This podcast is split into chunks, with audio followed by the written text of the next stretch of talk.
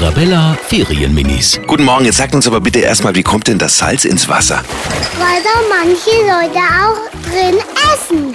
Und dann wird es salzig. Salzwasser nennt man das dann. Weil immer, wenn es ab Maschine ist, dann ist das Salz da drin. Am Strand sind sehr viele Leute. Die cremen sich alle ein.